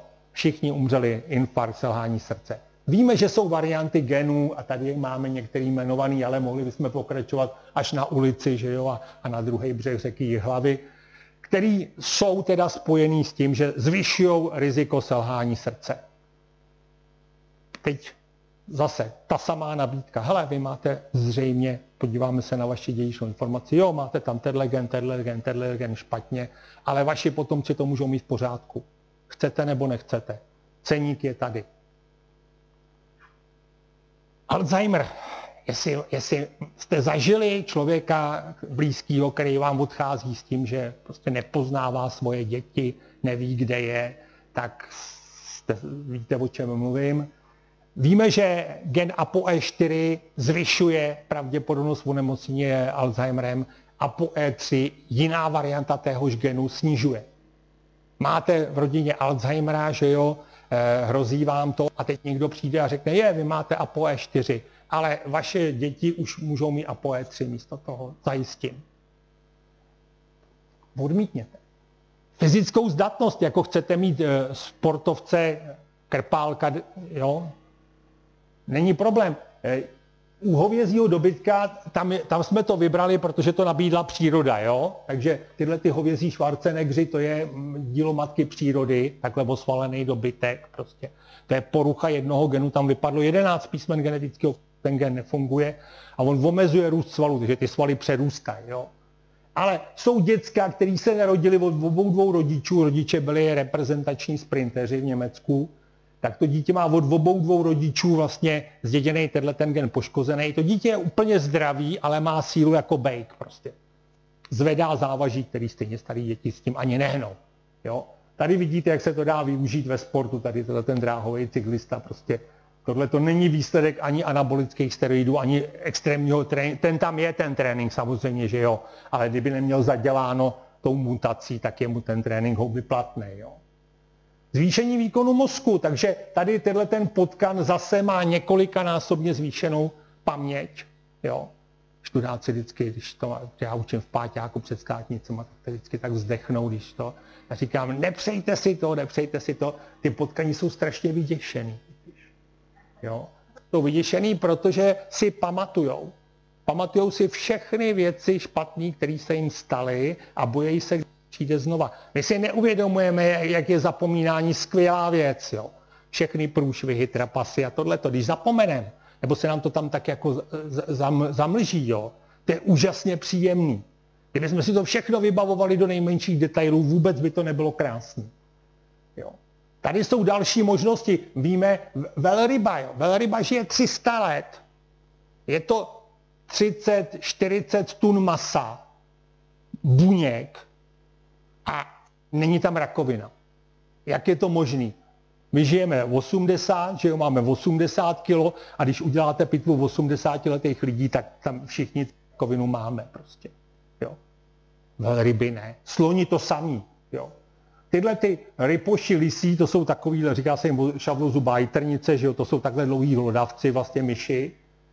Ale jako nejstarší měli by žít tak asi 7 let podle velikosti, jak žijou hlodavci.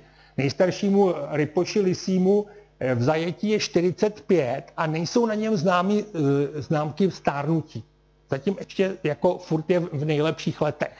Jak dlouho vydrží, nikdo neví. Jo. Víme, co je zatím geneticky, za vším tím letím.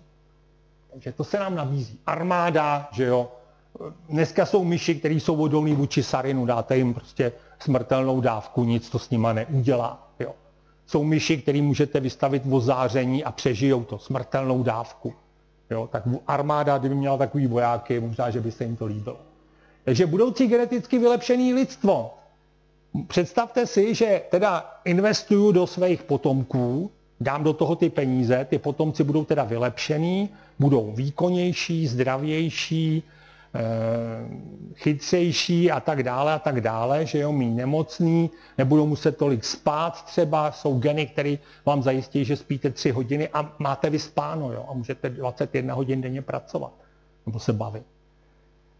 Takže tohle to jim zajistíme, oni budou teda úspěšnější, budou víc vydělávat a až si budou pořizovat děti, tak jednak těm dětem už předají to vylepšení, které dostali do vínku, ale navíc jim rodič může ještě připlatit další.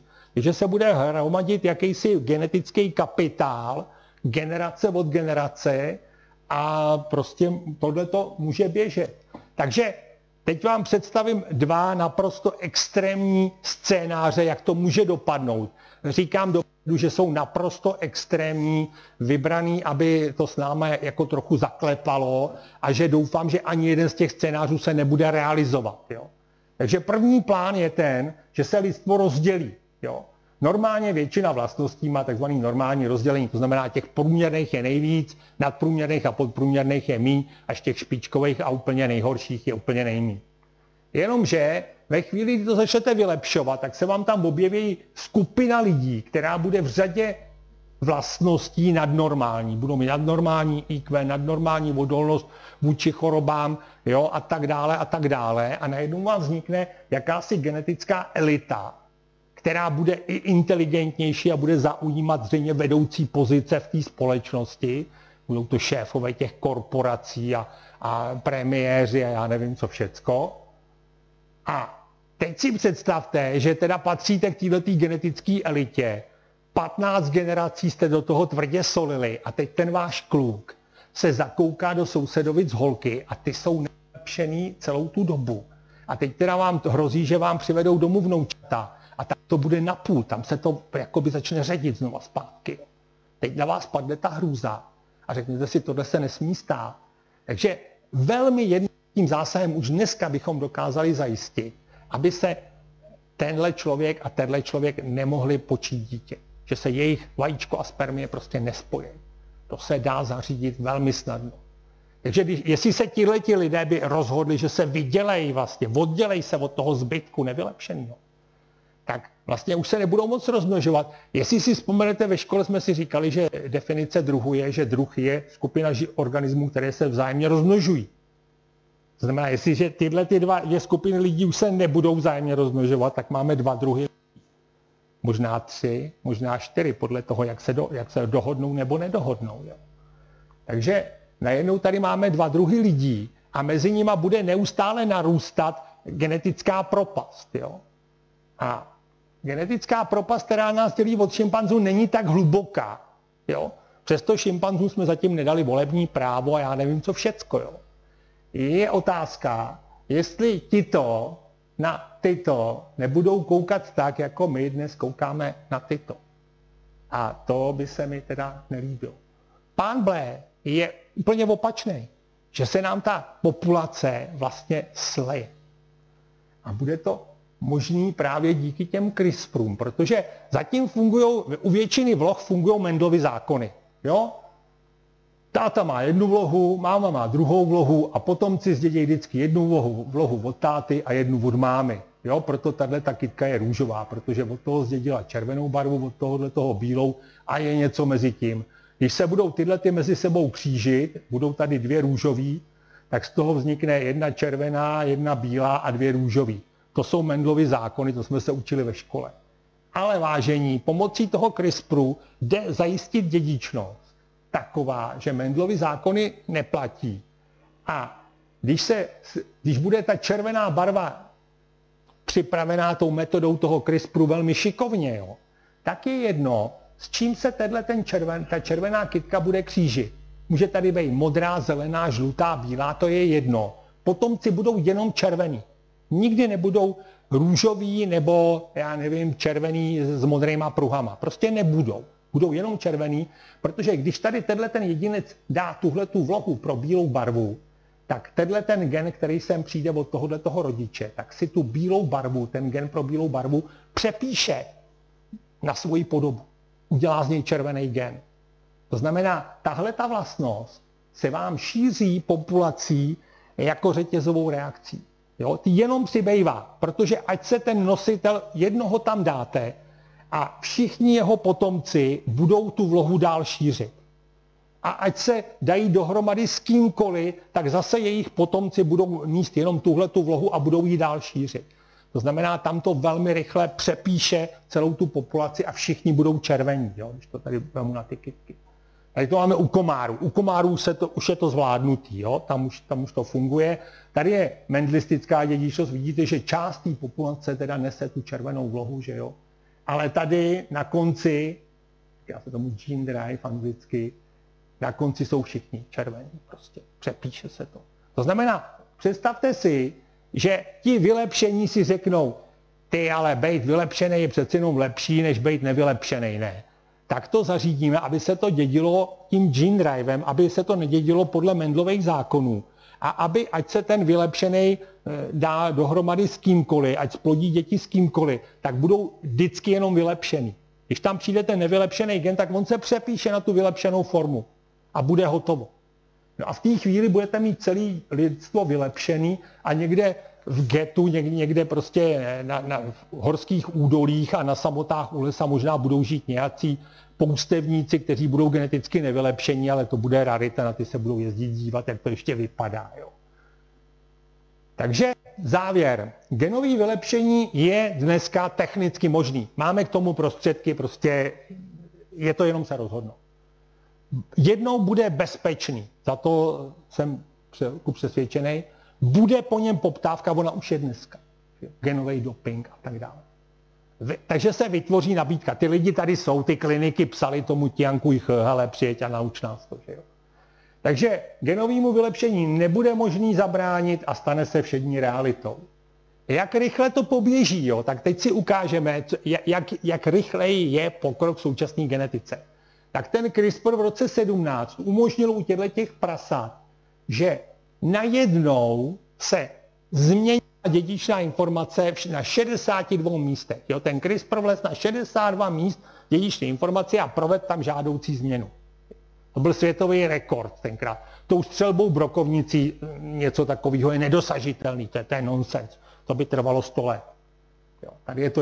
V roce 2019 na lidských buňkách kultivovaných laboratoři se povedlo najednou provést 13 200 změn. Takže to je ta akcelerace, jo? Jakou to běží. Dneska už jsou možná první vlaštovky. Teďka rozjela svůj biznis v Americe firma Orchid Bioscience, nabízí genetické testy rodičů, takže vám zjistí, jestli máte ApoE4, ApoE3, jestli máte zaděláno na Alzheimera, jestli máte zaděláno na selhání srdce, jestli máte zaděláno na rakovinu prsu a tak dále. A to vám zjistí, jo. Provádějí oplození ve zkumavce a říkají, vznikne vícero embryí a my vám je geneticky otestujeme, to se dá, to embryo to nepoškodí, jo, tam se odebere 1-2 buňky, zbytek toho embrya se vyvíjí dál, na těch buňkách se udělá genetický test a oni říkají, a my vám vybereme ty, co mají nejlepší kombinaci těch genů, jo, jestli tam je teda, vy máte ApoE4, manžel má ApoE3, tak uvidíme, po kom to zdědilo. Takže otázka je, co se stane, když tam takový ty, že jo, oni řeknou, dobře, my bychom chtěli, aby tam nebyl BRCA1, že jo, poškozený, aby nebyla rakovina tu, aby tam... A teď tam takový nebude.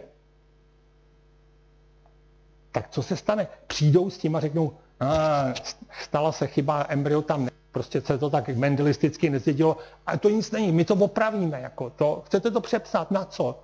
Veme si tušku a začne si dělat poznámky.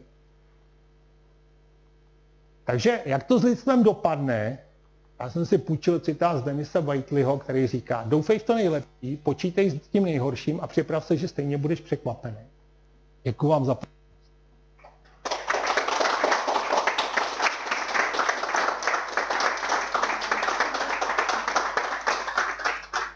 Takže hodina a půl. No, tak my děkujeme za krásnou přednášku. Teď máme ještě domluvený čas na dotazy, takže pokud se někdo chce něco zeptat, tak se prosím přihlašte, já vám půjčím mikrofon. Možná můžu začít prvním dotazem. Jak daleko jsme od doby, kdybych se třeba večer opil, tak mě kamarádní místo do tetovacího salonu dotáhnou na změnu genu? Tak to ještě asi nějakou dobu potrvá, si myslím, ale nevím, no, ale jako myslím si, že to spíš půjde takovým tím, jak jsem to tam naznačoval, že vám začnou nabízet, že bude nabídka, že vám něco opraví, že vám zabrání něčemu, nějakému průšvihu. Jo? Ono, ani tohle to není jednoduchý. Příklad na Islandu, Island má, myslím, 300 000 obyvatel, že jo, a islandská vláda uzavřela smlouvu s Kary Stefanssonem a jeho soukromou firmou Decode a oni mají přečtenou dědičnou informaci několika desítek tisíc Islanďanů a zároveň mají přístup ke všem matrikám a ke všem zdravotnickým záznamům. Takže jsou schopní vlastně srovnávat ty genomy těch lidí s tím, jakýma chorobama trpějí a jak jsou na tom jejich příbuzní, že jo, a tohle všechno. Takže už zjistili třeba geny, které zvyšují riziko astmatu a tyhle věci. Ale mimo jiný zjistili právě, že jsou schopní u žen, který nedali dědičnou informaci, u kterých neprovedli genetické testy, tak jsou schopní říct, že ty ženy mají poškozený gen BRCA1 nebo BRCA2, popřípadě oba. A to z toho, že vědí, co ženy v okolí, v příbuzenstvu, jak jsou na tom. Jo? A říkal ten Kary Stefansson, já vím o 2000 ženách na Islandu, který bych potřeboval říct, prosím vás, choďte včas na preventivní prohlídky, protože vám hrozí zvýšený riziko rakoviny prsu a já jim to nemůžu říct, protože vlastně od nich nemám souhlas, že smím vědět něco o jejich dědičné informaci a že oni chtějí vědět, co v té dědičné informaci mají. A ten Kary Stefansson s tím měl obrovský problém. Takže ani tohleto, ta oprava nebude úplně jako jednoduchá. Takže to je motiv ze sci-fi, který jako je úžasný jako zápletka povídky, ale já doufám, že tohle v dohledné době nebude. Ale začne to takhle nenápadně a to jsou věci, které jsem přesvědčený, že jsou lidi schopni akceptovat docela bez problémů.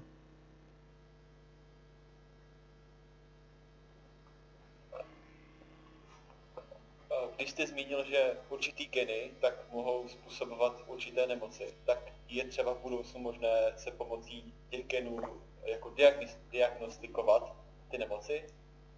Tam jde o to, některé choroby určitě, jo, to jsou ty jednoduše děděné choroby, jako byla třeba ta adenozin deamináza, že jo, nebo další, jo, ta spinální svalová dystrofie. Tam je jeden gen, který, když je poškozený, tak máte prostě jasný průšvih a tam je to jednoznačný. Ale třeba i u té rakoviny prsu, tak za prvý, jak jsem říkal, 50% pravděpodobnost neznamená, že všechny nositelky toho poškozeného genu onemocní.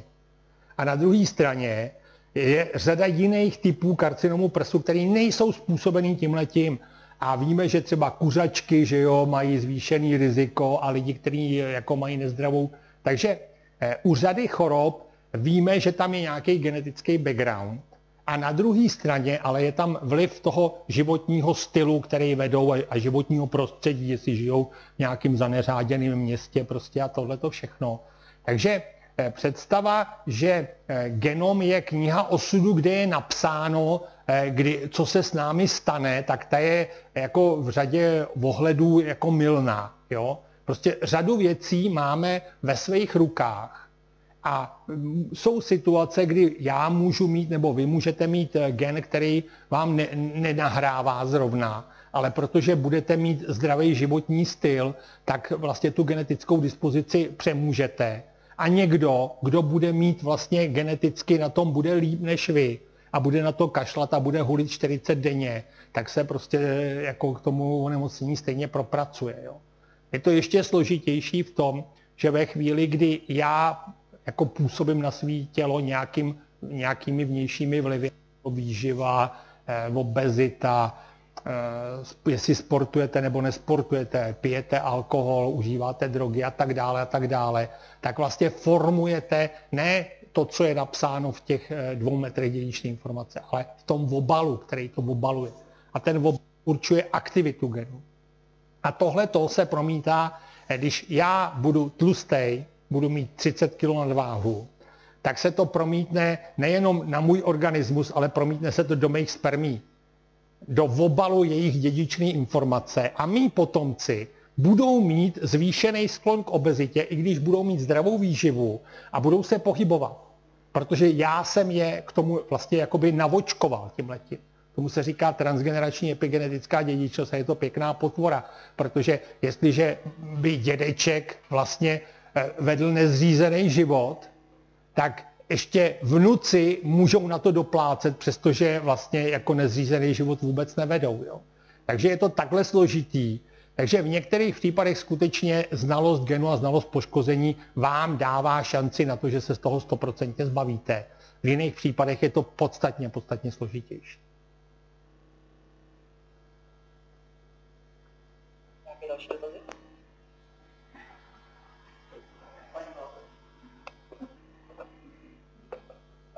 Já bych se chtěla zeptat, kde tady v České republice nejblíž třeba k Třebíči by se dalo to genetické vyšetření provést. Nevím, kde ho máte. Já počítám, že tady to není daleko do Brna, takže Brno asi. Jo. Ale ty genetické laboratoře právě pracují, jako třeba v Praze jsou ty firmy, nebo ty kliniky, které dělají děti ze zkumavky třeba, tak zároveň mají genetické laboratoře, mají imunologické laboratoře. Jo. To bývá propojený, ale jsou specializovaný genetický, určitě, já nevím, lékařská fakulta Masarykovy univerzity určitě má jako ústav genetiky a určitě nějaké tyhle ty věci se tam dělají.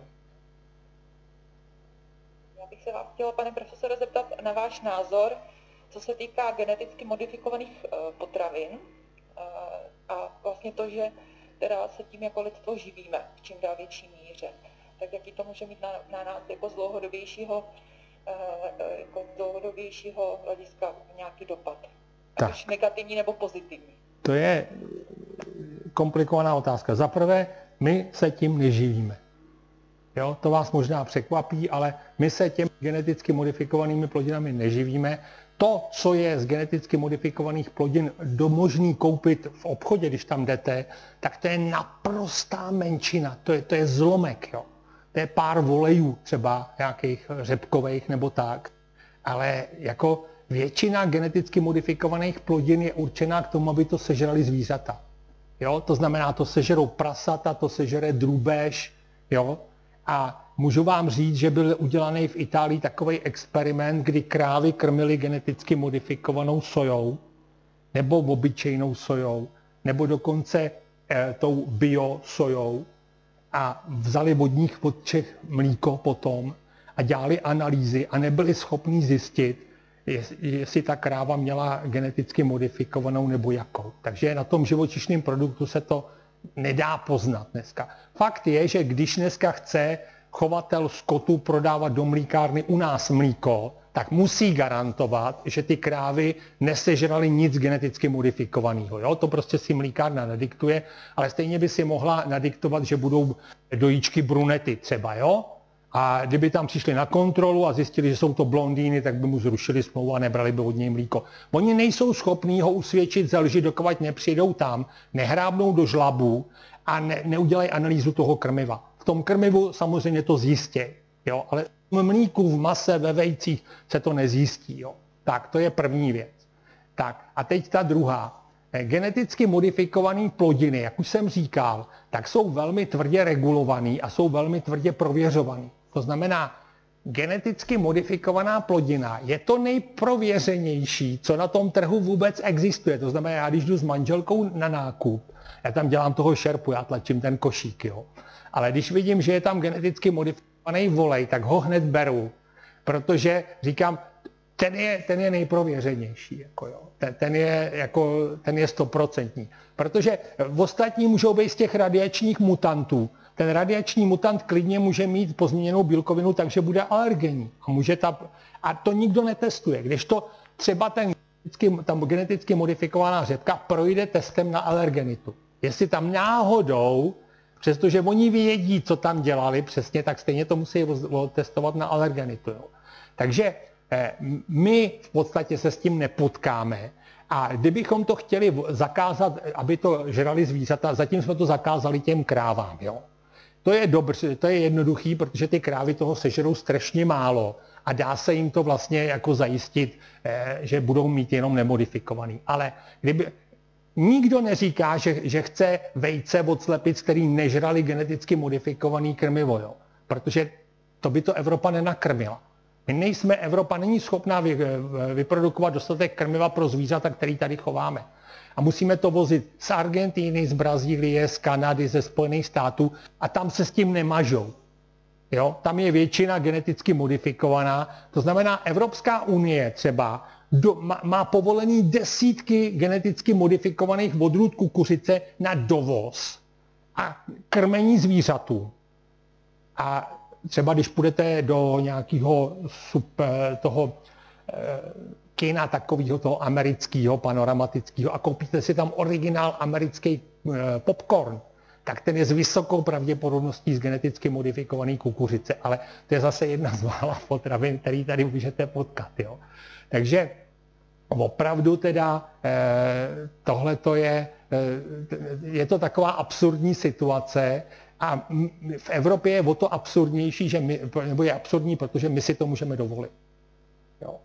A je to tak, že nám to vlastně, jestli vy, když půjdete do toho krámu a uvidíte tam geneticky modifikovaný volej, tam je to takovýma malýma písmenkama napsaný, vyrobeno z GMO, jo.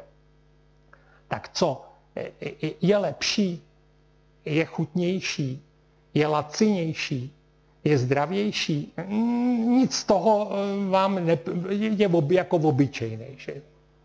A když vám někdo řekne, ale oni ty geneticky modifikují, ono to možná, tak ve chvíli, kdy to nekoupíte, nebo když se řekne, zakážem to, tak je to pohoda, protože my jsme o nic nepřišli, nám to nic nepřinášelo, že jo.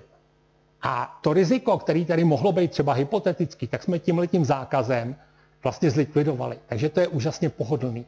Ale byl udělaný zajímavý pokus. Udělali ho Novozélanďani v Norsku. Jo? Norové nejsou zrovna příznivci genetických modifikací, ale jsou největší producenti lososího masa. A ty Novozélanďani nakoupili normálního norského lososa z akvakultur a jenom ho různě zabalili. Jo, a na jedného napsali, že to je norský losos, na druhý norský losos, ale má zvýšený obsah těch polynenasycených omega-3 mastných kyselin, že jo. Pak napsali geneticky modifikovaný losos, jo. Pak napsali geneticky modifikovaný losos se zvýšeným obsahem omega-3, jo. A teď tomu dávali ještě různé ceny. A bylo to hrozně zajímavé, sledovali, jak to ty Norové kupujou. Jo, když ten Nor to koupil, tak u pokladny mu řekli, prosím vás, uklidněte se, to je obyčejný losos, to je tady takový průzkum, jo, aby ty byly omílený. Teďka, když byl geneticky modifikovaný losos zadarmo, tak ho skoro nikdo nebral. Študáci ho brali, jo, se zjišťovalo, jako občas se zjišťovalo, proč to... študáci ho brali, víte proč, protože študáci věděli, že chov lososů v akvakulturách je hrozný svinstvo vůči přírodě, z toho jde obrovského odpadu a špíny. A oni věděli, že tyhle ty geneticky modifikované lososy rychleji rostou a méně znečišťujou. Takže z tohohle důvodu oni si ho brali a taky bylo, jako študáci mají hluboko do kapsy. Ale zajímavý bylo, že ve chvíli, kdy ten geneticky modifikovaný losos byl asi o 30% levnější a navíc sliboval zvýšený obsah omega-3, o kterých se tvrdí, že jsou prevence vůči kardiovaskulárním chorobám a já nevím co všecko, tak si ho koupilo 20% Norů. Jako představa, že si 20% Norů odnese domů geneticky modifikovaného lososa, to, z toho byly ty Novozélanděni úplně odvařený, jako říkali, to jako není možný. Jo. A je to ono. Ve chvíli, kdy vám to nic nepřináší a máte u toho hypotetický rizika, tak prostě to neberete. Jo. Ale když vám to něco přináší a jsou tam nějaké rizika, tak považujete. Jo. A takhle fungujeme. Já se ptám študáků. Studenti, povolili byste technologii, která v republice, této republice loni zabila více jak 400 lidí. Oni mě znají, tak říkají, že jo, klidně, jo. Ale tady by možná někdo řekl, že technologie, která zabije 400 lidí ročně v České republice, by se měla zakázat. To je silniční doprava, vážení.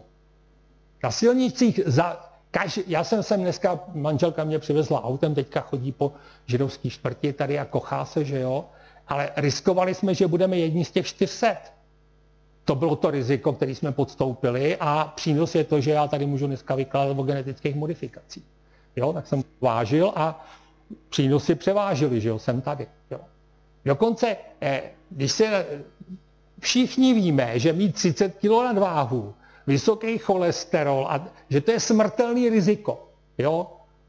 Diabetes druhého typu, kardiovaskulární choroby, karcinom tlustého střeva a tak dále, a tak dále. 60% tohle národa má nadváhu. To znamená, že tohle riziko je pro ně přijatelný A přínosem je, že si večer sednou k té televizi, odevřou si pivko a odevřou si pytlík se slanejma mastejma bramburkama. To je ten přínos a ono jim to za to stojí, za to smrtelný riziko. Jo. Dokonce i když nevíte, jak je to riziko velký, tak když to má dostatečně velký přínosy, tak to akceptujete. Mobilní telefon. Byla udělaná studie, která řekla, nemůžeme vyloučit, že mobilní telefony skutečně mírně zvyšují riziko nádoru na mozku. Myslíte si, že se vzdáte v této chvíli kvůli malému riziku hypotetickému nádoru na mozku, že hodíte tadyhle do jihlavy z mostu mobil? Těžko. Poslední telefonní budka byla zlikvidovaná teďka někdy před měsícem, tady rozřezali autogeny. Takže takhle to funguje prostě. Jo. Takže svět to má úplně jinak tu rovnováhu. Rozvojové země prostě říkají jako ekologické zemědělství, no to jsme dělali doteďka a chcípem hlady. Takže musí přijít něco jiného. Jo. A tam prostě jako na to jedou, když se podíváte, Afrika. Teď Filipína schválila geneticky modifikovanou rejži, protože obsahuje beta-karotén. A oni mají kolik? Abych si vymýšlel, ale prostě tam jsou 100 000 dětí, které nemají dostatek beta-karotenu a mají ohrožený zrak. Jo, můžou oslepnout. To znamená, když tam bude rejži, mají hrst rejže denně bílý a tam ten beta-karoten není, v který by si udělali vitamin A. Když tam bude tato geneticky modifikovaná rejže, tak tý se říká zlatá, protože je žlutá karotenem a budou mít vitamin A, anebo slepnou. Jo. Takže ty to mají úplně jinak nastavený a prostě budou to mít jinak nastavený. My tady budeme jakási enkláva, která to bude odmítat, dokovat si to bude moc dovolit. Zatím si to dovolit můžeme, ale je vidět, že ve chvíli si to nemůžeme dovolit. Jako jsou ty krmiva pro hospodářský zvířata, jo. Tak prostě potom šáhneme.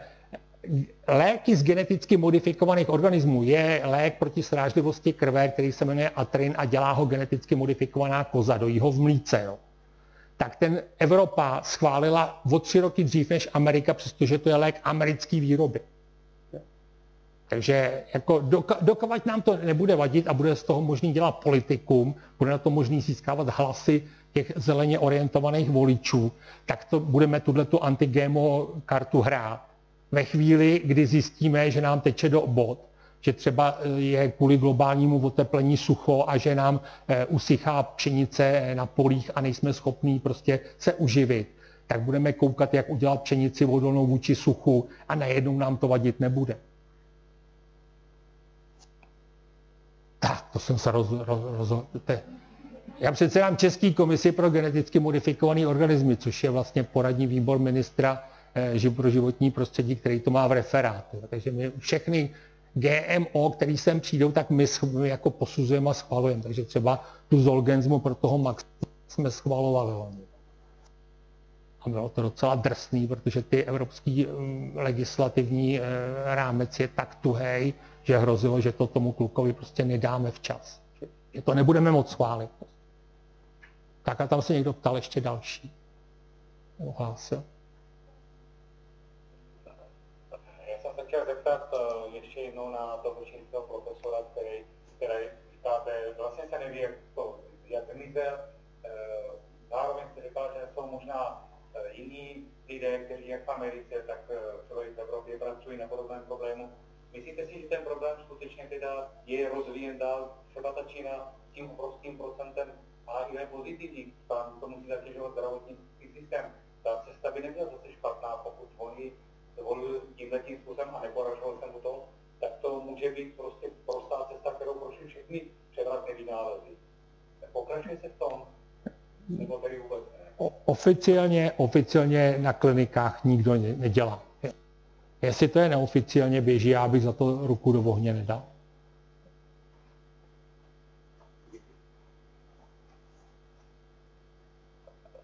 Já bych se chtěla zeptat na to geneticky upravené lidstvo.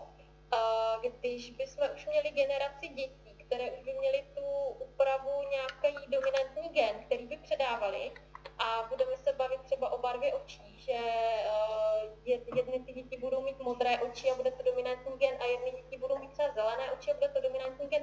Co by se pak stalo, když by se tyhle dvě děti spojily, když tam budou 2 dominantní geny? Tyhle ty, záleží, jak je ten CRISPR zkonstruovaný, jo? Kde to zrovna dělá. Mohlo by to skončit tak, že by ten gen byl těmi dvěma CRISPRy tak poškozený, že by vůbec nefungoval. Jo? Takže tohle je docela složitá otázka a není to jako, že máte osmu trumfy červený a zelený a kdo dá poslední trumf, tak bere štych, jo, jako v kartách, tak takhle to nefunguje a tohle to by byla docela zapeklitá situace.